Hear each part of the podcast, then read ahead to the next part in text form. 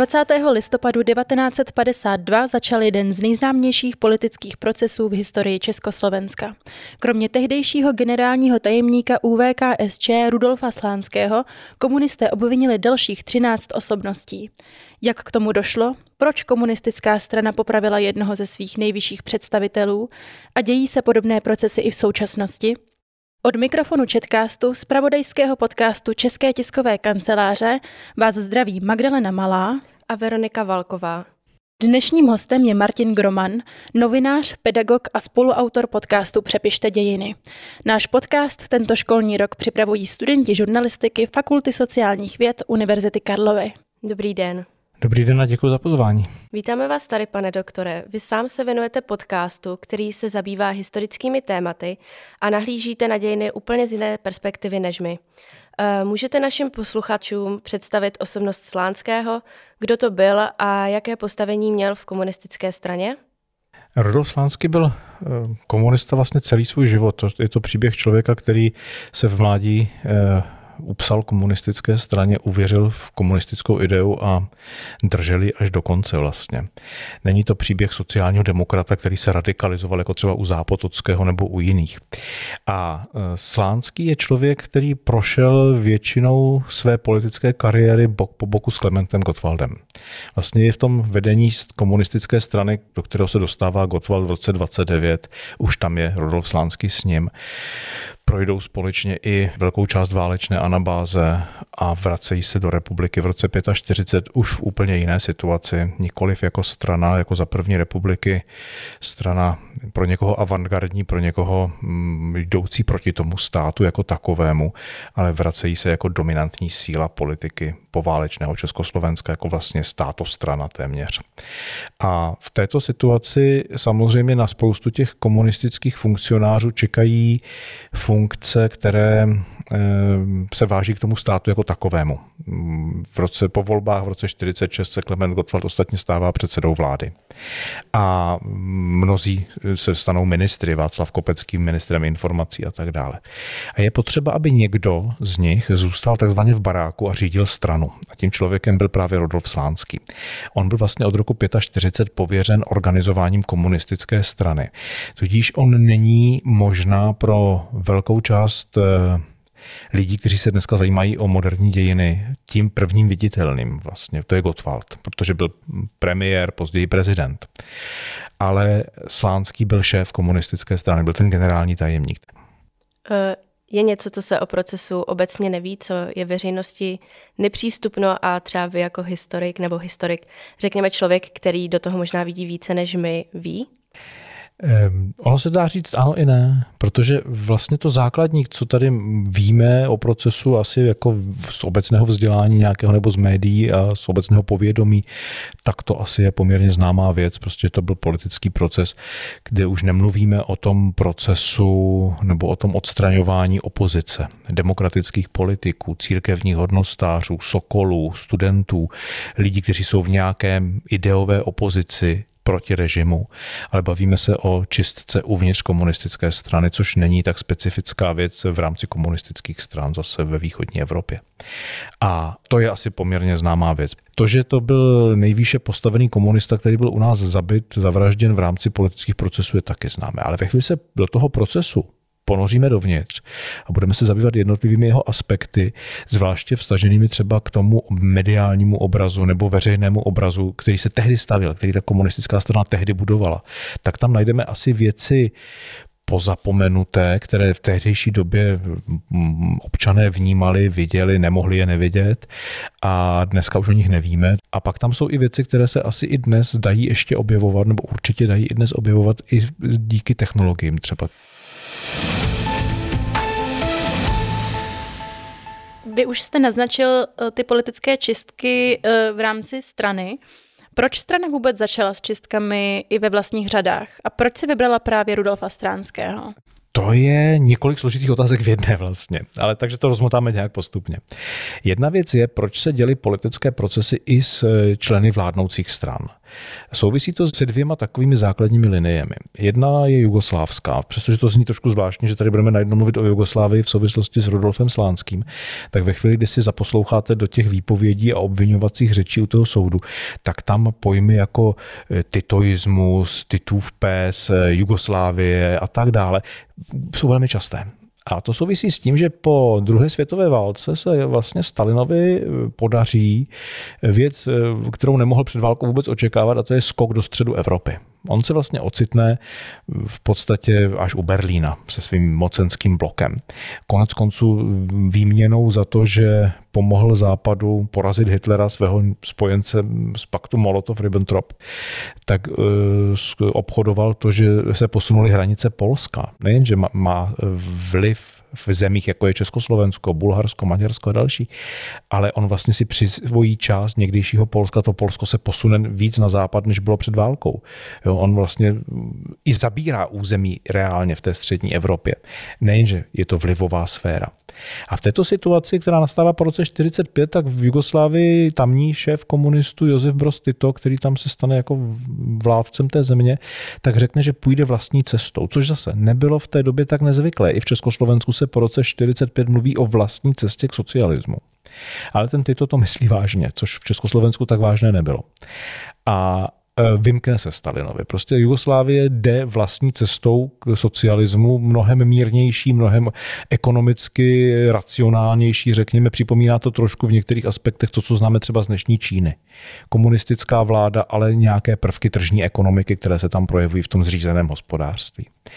A protože Stalin nechce, aby se eh, toto dělo v celé východní Evropě, protože by vlastně tu sotva nabitou moc nad těmi zeměmi velmi rychle ztrácel, tak z toho eh, z té Jugoslávie udělá exemplární příklad. Vlastně toho Tita zavrhne. V těch 50. letech je to ten krvavý pes, jak se tehdy říkalo v propagandě. A je to ten nepřítel vlastně uvnitř bloku toho východního. A Tudíž v této mentalitě, a jsme na počátku 50. let nebo na konci 40.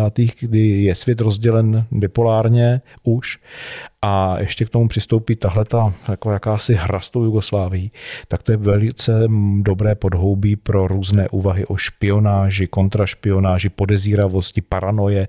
A tu najdeme jak na východ od železné opony, tak na západ. Konec konců Amerika za pár let bude mít svůj mekartismus, který byl úplně stejně paranoidní jako to, to co tady popisuju u Stalina. A vlastně od roku 49 se začnou, nejpozději se začnou ve zemích východního bloku nacházet, v vozovkách nacházet, lidé, kteří jsou podezřelí z toho, že jsou agenty tyto v těch zemích, že jsou agenty Jugoslávy, že jsou ti špioni a nacházejí se uvnitř těch komunistických stran, protože to má samozřejmě logiku. Ty to je komunista stejně jako oni. A vlastně to funguje právě jako odstrašení dovnitř těch zemí. Podívejte se, jestli tady někdo si u vás v komunistické straně Bulharska, Maďarska, Československa, Polska myslí, že ten tyto to dělá líp než Kominterna v Moskvě, tak my ho najdeme a zabijeme. Dejte si na to pozor. Vlastně to je tahle mentalita. A druhá ta linka, ne nepodstatná pro ten slánského příběh, je izraelská. Vzniká stát Izrael po druhé světové válce, vzniká bojem. Československo ještě před únorem 48 pomáhá Izraeli, dodává zbraně a Moskva si tak trochu dělá naděje na to, že by to mohl být socialistický stát, že by mohl se vlastně přiklonit k tomu moskevskému bloku, což se nestane. A vlastně ta Moskva si bude muset do budoucna na Blízkém východě vystačit s arabskými státy jako partnery, ale Izrael se nestane promoskevským státem v té době. A tudíž ta, jakási ta pomsta, ta mentalita jsou proti nám tam se podpoří ten antisemický prvek těch procesů, který zase najdeme jak v tom Maďarsku, v Albánii, v Bulharsku, v Polsku, všude. Ve všech zemích jsou to lidé na vysokých funkcích, dokonce v Bulharsku je popraven eh, právě člověk, který byl generálním tajemníkem bulharské komunistické strany, následně byl sesazen a stal se místo předsedou vlády, což je úplně ten samý scénář, který dělá Slánský vlastně, nebo se stane se Slánským. Jo, je generální tajemník, pak je sesazen v roce 51 v září, stane se místo předsedou vlády, což je čistě formální funkce bez jakéhokoliv výkonu v podstatě, no a do dvou měsíců je zatčen, že? což bylo v tom Bulharsku úplně jak přes kopírak, akorát dva roky předtím. Že? Chápu teda správně, že výběr tak vysoce postaveného představitele strany, jak, jakým byl Slánský, bylo jakési varování nebo výstraha, výzva k poslušnosti, dejme Určitě tomu. to byla výzva jako dovnitř té komunistické strany. Není dobré e, být odbojný. Ne, že by Slánský byl odbojný. Slánský byl naopak strůjce procesu. Slánský byl navíc prosovětský vrcholným způsobem. Tam dojde k jiné věci. Eh, v Maďarsku se v roce 49 najde agent v tom uvnitř komunistické strany stejným způsobem jako potom u nás a jmenuje se Laszlo Rajk. A je to taky vysoce postavený funkcionář v komunistické straně. A má stejně jako případ Noela Fielda, což byl americký uh, double špihon vlastně, tak uh, na konci 40. let, oba ty případy mají československou linku, mají své dopady do Československa. A u toho Rajka se začne v tom roce 49 hledat takzvaný československý rajk. Začne se hledat někdo, kdo bude vlastně stejný. Ten, kdo hledá československého rajka, je Karel Šváb jako šéf STB a tomu velí přímo Rudolf Slánský. Oba dva skončí ve stejném procesu za dva roky, jo? jako nebo za tři. Takže za dva jsou zatčeni, za tři odsouzeni. Ale eh, oni to začínají, oni jsou ti, kdo spustí tento koloběh. A samozřejmě tím, že Slánský řídil tu stranu a nedělal tu politiku ve vládě, nedělal, nebyl v té jako partě lidí jako Čepička, Zápotocký, Kopecký, konec konců Gottwald, kteří odjedou do té exekutivy, do té vlády, není v parlamentu, je v té straně, tak eh, on eh, samozřejmě to začne dopadat na lidi kolem něj velmi rychle. Takže začne sice brněnský předseda krajského výboru KSČ eh, Otto Schling, který je takový jako výrazný komunista a dělá velké propagandistické akce v tom Brně, takže na něj dobře vidět, takže jako sejmout Schlinga je jako vlastně do jisté míry dobré, protože pro to stranické podhoubí, protože on může být nebezpečný tím, že je příliš aktivní a může se drát nahoru, takže se ukázat jako držte se svého a příliš nemě nemějte ambicí, to ta vrchnost v té straně asi chtěla. Ale tam je další problém, že Schling je osobním partnerem Marie Švermové. Marie Švermová, vdova po Janu Švermovi, který padne za druhé světové války, byla nejbližší spolupracovník Rudolfa Slánského v tom stranickém aparátu. Ona řídila personálie především. A jsou partneři s tím brněnským Otto Schlingem. Bratr Marie Švermové je Karel Šváb. To je strašně malá skupina lidí, která je na sebe navázaná a najednou ten bratr vyšetřuje vlastně svoji vlastní sestru. Nechává ji sledovat že a teď ví, že ona jde do toho procesu. Ten ve chvíli, kdy je zatčená, Švermová, tak Slánský na, tom zaseda, na těch zasedáních, kde jsou odsuzováni, následně zatčen ještě Vladimír Klementis s nimi, tak Slánský buď mlčí, anebo je taky odsuzuje. On prostě jako vůbec nepočítá s tím, že to dojde až k němu. On totiž netuší jednu věc. To vyšetřování se v jednu chvíli odchýlí pod vlivem uh, ruských poradců nebo sovětských poradců. A ti zatčení, jako Schling, Švermová, Klementy a další, což se bavíme o roce 50, jsou vyslýcháni takzvaně na Slánského, vypovídají proti němu, ale tyto materiály už do toho spisu nejdou. Ty jdou stranou, aby se nedostali právě ke Slánskému, že on to neví celou dobu. Eh, mezi obžalované patřili vedle Slánského, už jak jste zmínil, další političtí činitelé s tím, že tam vlastně byl ještě redaktor Rudého práva, pokud dobře vím, pokud si dobře pamatuju. Eh, jakým obviněním čelili? Co bylo to, co jako oni proti ním nastavili? Primárně čelili obviněním z vlasti zrady protože byli prostě podle té obžaloby ve službách, teď si můžete vybrat titoismu, západního imperialismu a tak dále. Tam těch epitet jako bylo lepeno na ně spousta, ale to základní obžaloba byla vlastně zrada. Já jenom vím, že vlastně Slánský se, jedné z věcí, které se hmm. hodně bránil a byla mu proti srsti, bylo přiznat se k vraždě, ano. která na něho byla ušitá. Kdo, kdo byl ten, koho měl podle nich zavraždit? Tam těch mm, případů tohoto to obvinování bylo několik. Vlastně Slánský byl viněn z toho, že způsobil smrt eh, Jana Švermy právě, manžela tam Marie Švermové. Eh, oni byli spolu ve slovenském národním povstání, procházeli tam nějakým bojovým nasazením a eh, Šverma tam skutečně zahynul. Slánský k tomu asi neměl úplně daleko a není to samozřejmě odůvodněné jako záležitost. On byl konec konců v rámci přípravy toho procesu i viněn a bylo to testováno na něm, jestli by s tím jako souhlasil, jestli by na to vlastně přistoupil v rámci toho divadelního procesu, že měl osunovat vraždu Klementa Gottwalda. Protože tam byl jeden logický nesmysl, který museli překonat a to je ten, že vlastně Slánský byl opravdu nejbližší Gottwaldův spolupracovník a ještě pár měsíců on byl zatčen v listopadu 51 a e, v létě 51, na začátku léta 51 slavil 50. Takže ještě mu Gottwald posílá děkovný telegram a vyzdvihuje a vlastně, když se s ním pak o tom radí, protože je to Gottwald, kdo mu oznámí, že ho musí sesadit z vedení strany a že ho teda přesune na tu vládu, tak mu to jako vysvětluje podle vzpomínek Josefy Slánské manželky. E, takže oni chtějí, abych tě sesadil, já to udělám, ale uděláme to tak, aby se ti nic nestalo, protože jako, když jsem tady ještě před dvěma měsíci říkal, že jsi můj nejbližší spolupracovník a dělal jsem to právě proto, abych tě chránil. Že jo. Vlastně ten Gottwald mu to vysvětlí, takže nakonec Slánský uklidňuje Gottwalda, že se vůbec nic neděje, že to chápe. Že jo. Když už teda zmiňujeme uh, Klementa Gottwalda, mm-hmm. uh, tehdejšího československého prezidenta, uh, to byl tedy i Slánského blízký přítel, můžeme ano, říct. Ano, po mnoho let. Ale současně to byl on, kdo souhlasil s jeho zatčením. Co vedlo Gottwalda ke zradě přítele? Gottwald to dlouho, jak jsem říkal, udělat nechtěl. Uvědomte si, že mluvíme o člověku, který v tu dobu je prezidentem už čtvrtým rokem, vlastně, no třetím rokem, je v roku 48, jsme v roce 51 na podzim a on vlastně dlouho to odkládá, to obvinění a to, zatč, to povolení tomu zatčení a vlastně to udělá až na přímý příkaz Stalina.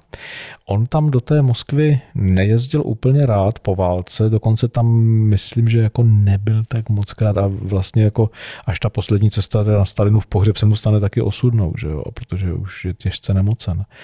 Ale on do sebe posílá eh, Čepičku, tedy eh, generála, který byl jeho zetěm a zároveň ministrem obrany. Takže prostě tam posílá zeťáka, aby tam jako vždycky to prosondoval. No a Čepička samozřejmě hraje vlastní hry v rámci toho mocenského aparátu, takže on tam na toho Slánského dost jako nasazuje v té Moskvě dost zjevně, takže spíš to způsobí Čepička, že jako teda mm, ta nevraživost vůči Slánskému tam jako dolehne definitivně a řekne se, ne, je potřeba ho zatknout nebo uteče. A pod tou hrozbou právě toho útěku Gottwald rezignuje a podepíše teda ten příkaz k zatčení, protože kdyby Slánský skutečně uprchl což teda asi nebylo na programu dne, ale vybudovali to tak, tu představu, že by to mohlo hrozit, tak by ta vina padla na toho Gottwalda. Že? Prostě on chránil samozřejmě ve finále. Když jste takhle zahnán do kouta, tak už chráníte jenom sebe. A bavíte se o člověku, který fakt je tři roky prezidentem, což u toho Gottwalda znamená, že je odtržen od strany, kterou byl zvyklý řídit. A na tom hradě vlastně je nešťastný a upíjí se definitivně už. Jako, jo. On vždycky k tomu alkoholu měl sklony. Ale tam to, ta, ten strach, to osamění, tam, ta moc mocenská izolace, eh, to, že vlastně v té straně máte několik celoživotních nejbližších přátel a oni jdou proti sobě. Máte tam členy rodiny, oni jdou proti sobě. Jako Zápotocký měl svoji kliku, Čepička měl svoji kliku v té straně, eh, Slánský samozřejmě měl svůj stranický aparát, který ho podporoval a držel. Eh, dere se kupředu už mladý Antonín Novotný, který také vytváří své mocenské struktury a to se bavíme o členech toho nejvyššího vedení. To je jak, jako na dvůr Ludvík jako ve Francii to je prostě jako rozhádaná parta, která když bude moci, tak si ty kudly do těch zad jako vrazí s velkou chutí. A vy jste od toho někde odsazený někam na hrad, kam všichni chodí a mažou vám met kolem huby akorát tak. Jo, ten Gottwald vlastně je v takové podivné situaci, kdy ve finále už chrání jenom sebe. Soud uh, nakonec odsoudil k smrti 11 obviněných.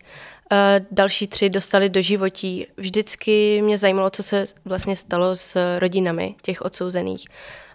Jak pokračoval jejich život. Samozřejmě všechny ty rodiny nějakým způsobem zaujímaly různé životní strategie, to je potřeba říct. Jako Josefa Slánská byla poměrně prostá žena, eh, která mm, neměla asi tendenci eh, hrát nějaké velké hry. Ona i ty paměti, které pak o tom napsala, tak jsou poměrně jednoduché. Jsou takové krátké kapitoly, vždycky konkrétní obraz, nemá to žádnou velkou jako kontinuitu, že by to byl velký příběh, který vypadá vždycky povídá, co si tak jako pamatuje. A ona eh, vlastně tu vinu nějakým způsobem jako nesla, starala se o ty děti a e, snažila se to přetlouct. Byli lidé třeba e, od e, Friedovi, kteří taky byl tady otec obviněn v procesu a popraven, tak tam jak syn, tak manželka vlastně vydávali veřejná prohlášení tiskem, že se jako straní svého otce, svého manžela, že, to, že prostě mezi nimi žil zrádce a že mu nevěří už nic.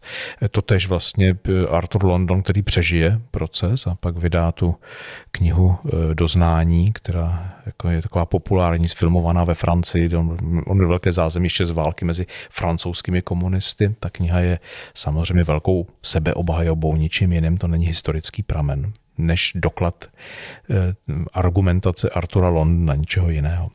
Ale jeho žena v té době, která přežije, tak jako on, on to přežije a pak spolu emigrují a tak dále, ale ona také vydá tiskem jako prohlášení, že prostě manžel zrádce. Jako jo, různé ty rodiny zaujímaly různé strategie, snažili se nějak chránit třeba děti, eh, nějakou práci, pozici v té společnosti a e, vždycky to vlastně ta strategie jenom ukazuje na pevnost těch vazeb v té rodině. Jo, Heda, Heda Margoliová vlastně velmi jako taky vydala vzpomínky, to taky velmi trpce nesla ten, ten osud manžela a byla spíš z těch, které byly postiženy, než by jako házela manžela přes zeď jako v tu chvíli. To, někteří to dělali.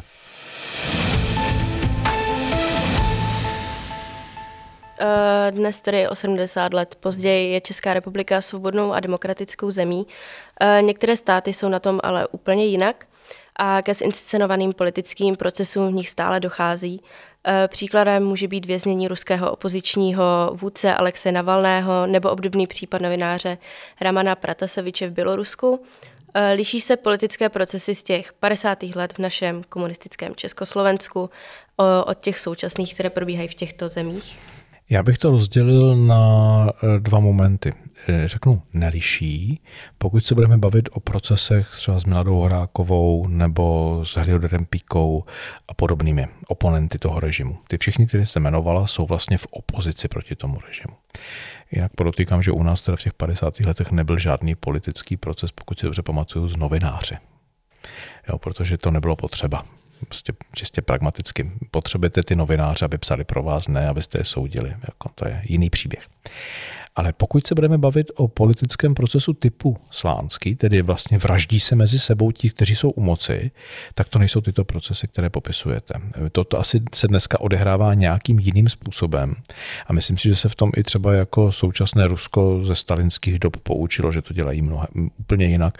A to jsme spíš u těch jako skazek o těch otevřených oknech a mizejících lidech a nečekaných vraždách na mostech, jako třeba u eh, Borise Němcova, když to byl taky oponent. Ale vlastně se to řeší spíš tímto způsobem způsobem, tou likvidací fyzickou, nějakým jak napsal Ondřej Kundra, že můžete si vybrat buď novičok nebo kulku, tak eh, to je spíš tenhle příběh dneska, než že by se to dělalo politickým procesem. Ten se právě používá vždycky spíš jako k zastrašení větší skupiny eh, historiků, novinářů, opozice nějaké, kdy toho člověka jako uvězníte, tak aby ty věci jako neměly ostatní tendenci v tom pokračovat, dopadnou stejně, že jo, Pussy Riot typický příklad. Eh, tyto lidi likvidovat fyzicky zase naopak bude vyvolávat obrovské mezinárodní napětí.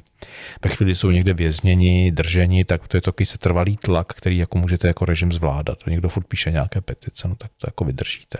Ale kdyby je vraždili, tak už to bude jako mnohem víc eh, bolet, zvláště v dnešních podmínkách, kdy Rusko je přiznaně a uznaně teroristickým státem. Autoritářské režimy chtějí nyní i v minulosti chtěli docílit strachu veřejnosti právě politickými procesy. Daří se jim to? Eh, určitě se to daří ve chvíli, kdy se bavíme jako o tom vlivu na tu domácí společnost. Jako pro ty své. Ostatně ani, myslím si, že žádný jako dnešní autoritářský režim nekoná politické procesy proto, aby jako s tím vstupoval do nějaké mezinárodní diskuze. Jako dělá to proto, aby zaplašil jakékoliv snahy o rozbourávání jednoty ve své zemi. To je vždycky, vždycky stejné. E, tohle se asi daří a dařit bude, protože on ten strach e, jednak je paralyzující pro tu společnost, jednak prostě je všudy přítomný. Trošku se z toho blbě vychází.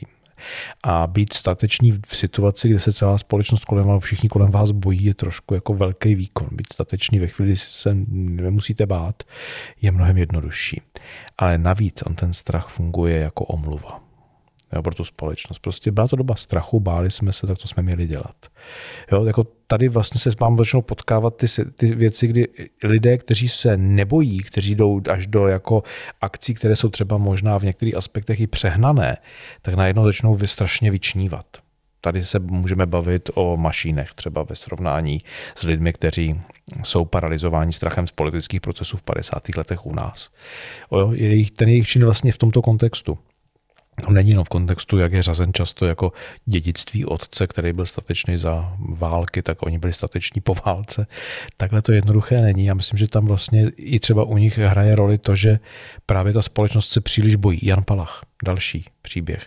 Prostě ta společnost příliš rychle upadala do letargie a příliš rychle opouštěla ideály pražského jara a Palach řekl ne, prostě tohle už je příliš. Ale jsou to vždycky jednotlivce.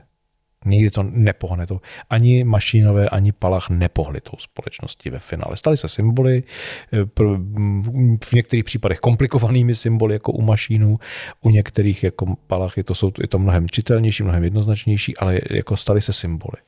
Ale nestaly se lídry. Nestali se někým, kdo strhne dav, který se přidá za, jej, za nimi a teď všichni budeme stateční, odbojní a ten strach překonáme. Ne, ten strach jako vždycky je dominantnější v těch systémech.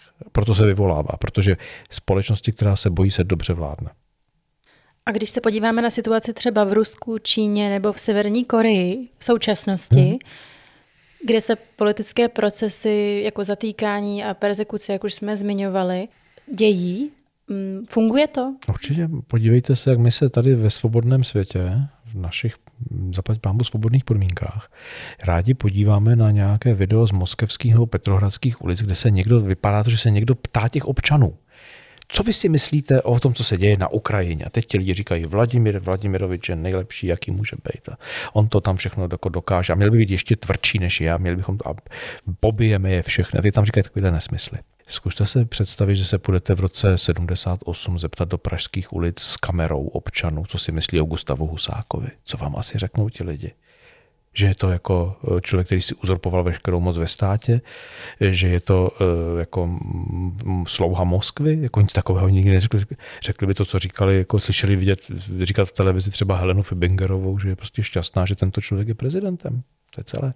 Jako jste v této situaci, to musíte vnímat. Jo. My jako nemůžeme se na to dívat z toho svobodného světa, jako, že vlastně ti lidé jsou jako nějaký hloupí nebo tomu nerozumí. Ne, oni velmi dobře rozumí situaci, ve které pravděpodobně jsou a vědí, že jako jakýkoliv záznam jejich skutečných názorů by byl prostě pro ně přitěžující. To je ten strach. Jo? Ten strach funguje tímto způsobem. Oni se bojí mluvit otevřeně. Je to zcela pochopitelná věc. Takže politický proces může fungovat jako jakási propaganda. No určitě, to je a... jeden ze zásadních prvků politického procesu. Určitě, ale jak se teda bránit? Tady uvnitř té společnosti, tak se nemůžete bránit skoro nějak. Jako pokud se dostanete tím hrdinou, tím, kdo jako nestrhne ty davy, ale půjde sám příkladem a jednou tím bude, za to bude oceňován, tak se vlastně můžete bránit jen minimálně. Většina těch společností se podívejte, jakou volila strategii. Volila strategii dvojí řeči něco říkám venku, něco říkám doma, něco si myslím, jo, prostě vlastně se jako stáhnete do toho soukromí, což je přesně to, co ten režim ale chce. Proto třeba v té historické obci se dneska často začíná řešit i v případě 50. let i normalizace, vlastně ten vyjednaný smír mezi tou společností a tím režimem. Když se podíváte, což já se jako dělám, eh, protože to je součást mého výzkumu třeba, na eh, činnost toho aparátu dovnitř, v mém případě právě na poli propagandy, médií a tak dále, tak zvláště v těch prvních letech, to do 56. roku řekněme, vidíte uvnitř toho systému obrovský chaos, především obrovský chaos, hledání struktury, jak to vlastně budeme dělat, protože oni nebyli připraveni na to, že převezmou ten stát jako celek. A to se bavíme o jedné výseči, my nebavíme se o zemědělství, o průmyslu, o zdravotnictví, o školství, o soudnictví, to všechno museli obsáhnout. Samozřejmě na to nebyli připraveni. Hledali řešení a proto tam neustále dochází k pokusu. Budeme to centralizovat. Teď to stáhneme všechno pod sebe, tady bude pár lidí, kteří ten aspekt té společnosti, třeba tu propagandu, budou řídit celorepublikově. Jenom zjistíte, že ti lidé to nemůžou zvládnout, že to je nadlidský výkon. Tak provedou decentralizaci. Tak to dáme větší pravomoce do regionů, eh, místním pracovníkům a tak dále.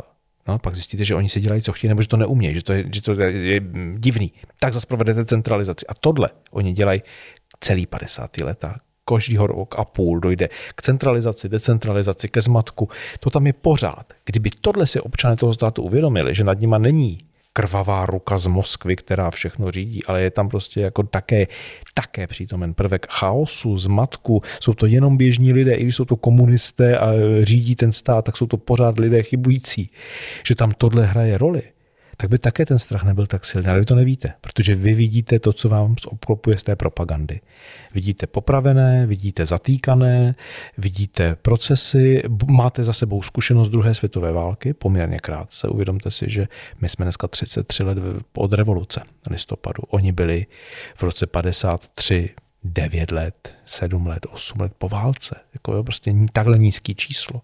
To je strašně živá paměť. Jako ten strach, toho, jako ta úleva, přežili jsme válku. Vemte si, jakou jsme my jako společnost zažívali vnitřně úlevu, že jsme přežili covid, který byl vlastně nic proti druhé světové válce a v dosahu, v ovlivnění té společnosti. Jo. Teď zažíváme válku, která ale není na našem území. Jo. Zažíváme taky budeme mít radost, až Ukrajina vyhraje a řekneme si, jo, přežili jsme válku na Ukrajině. Nemluvím o Ukrajincích, kteří budou mít úplně jiné pocity z toho všeho. Mnohem, mnohem silnější. Ale ta společnost přežila jako nejděsivější válku, jakou kdy lidstvo zažilo a mm, budete řešit nějaký jako procesy pár let poté? Ne. Prostě měli strach, řekli, že to není chytrý se do toho zamotat a, a volili tu dvojí strategii, něco doma, něco na ulici. Prostě nebo na schůzi ještě hůř. Všichni, mnozí chodili na schůze veřejně, teď tam hlasovali, museli něco jak se vyjadřovat k tomu režimu. Ten režim vlastně vyžadoval projevy lojality. Ostatně i u těch procesů. U všech těch procesů máte v té propagandě zapojený prvek těch deklarací, těch petic těch občanů, kteří žádají ty nejpřísnější tresty.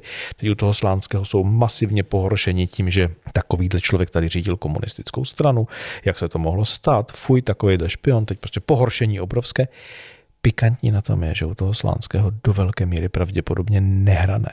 Ti lidé klidně mohli napsat to, co napsali, že chtějí pro něj trest smrti, že si to zaslouží, protože si to autenticky mysleli, protože pro ně to byl ten největší stalinista, který tady byl. To mohl klidně napsat i demokrat v podstatě, takový to žádost prostě Gotwaldovi.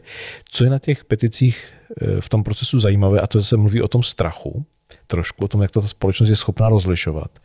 Masivně se tam projevuje e, vztah ke Gotwaldovi, což není u procesu s Horákovou a s dalšími tak přítomné. Tam se vlastně jako děkuje komunistické straně za to, že je tak silná a ustála ten nápor těch opozičníků proti sobě. Protože tady jste uvnitř té logiky té komunistické strany, tak se děkuje Klementu Gotwaldovi, že odhalili uvnitř strany toho nepřítele. A vlastně toho Gotwalda tím ty lidé chrání. Jako říkají, ne, ne, to je, to je ten svatý, to je ten velký na tom hradě, to je ten náš, ten je dobrý. A ten slánský, to byla ta bestie.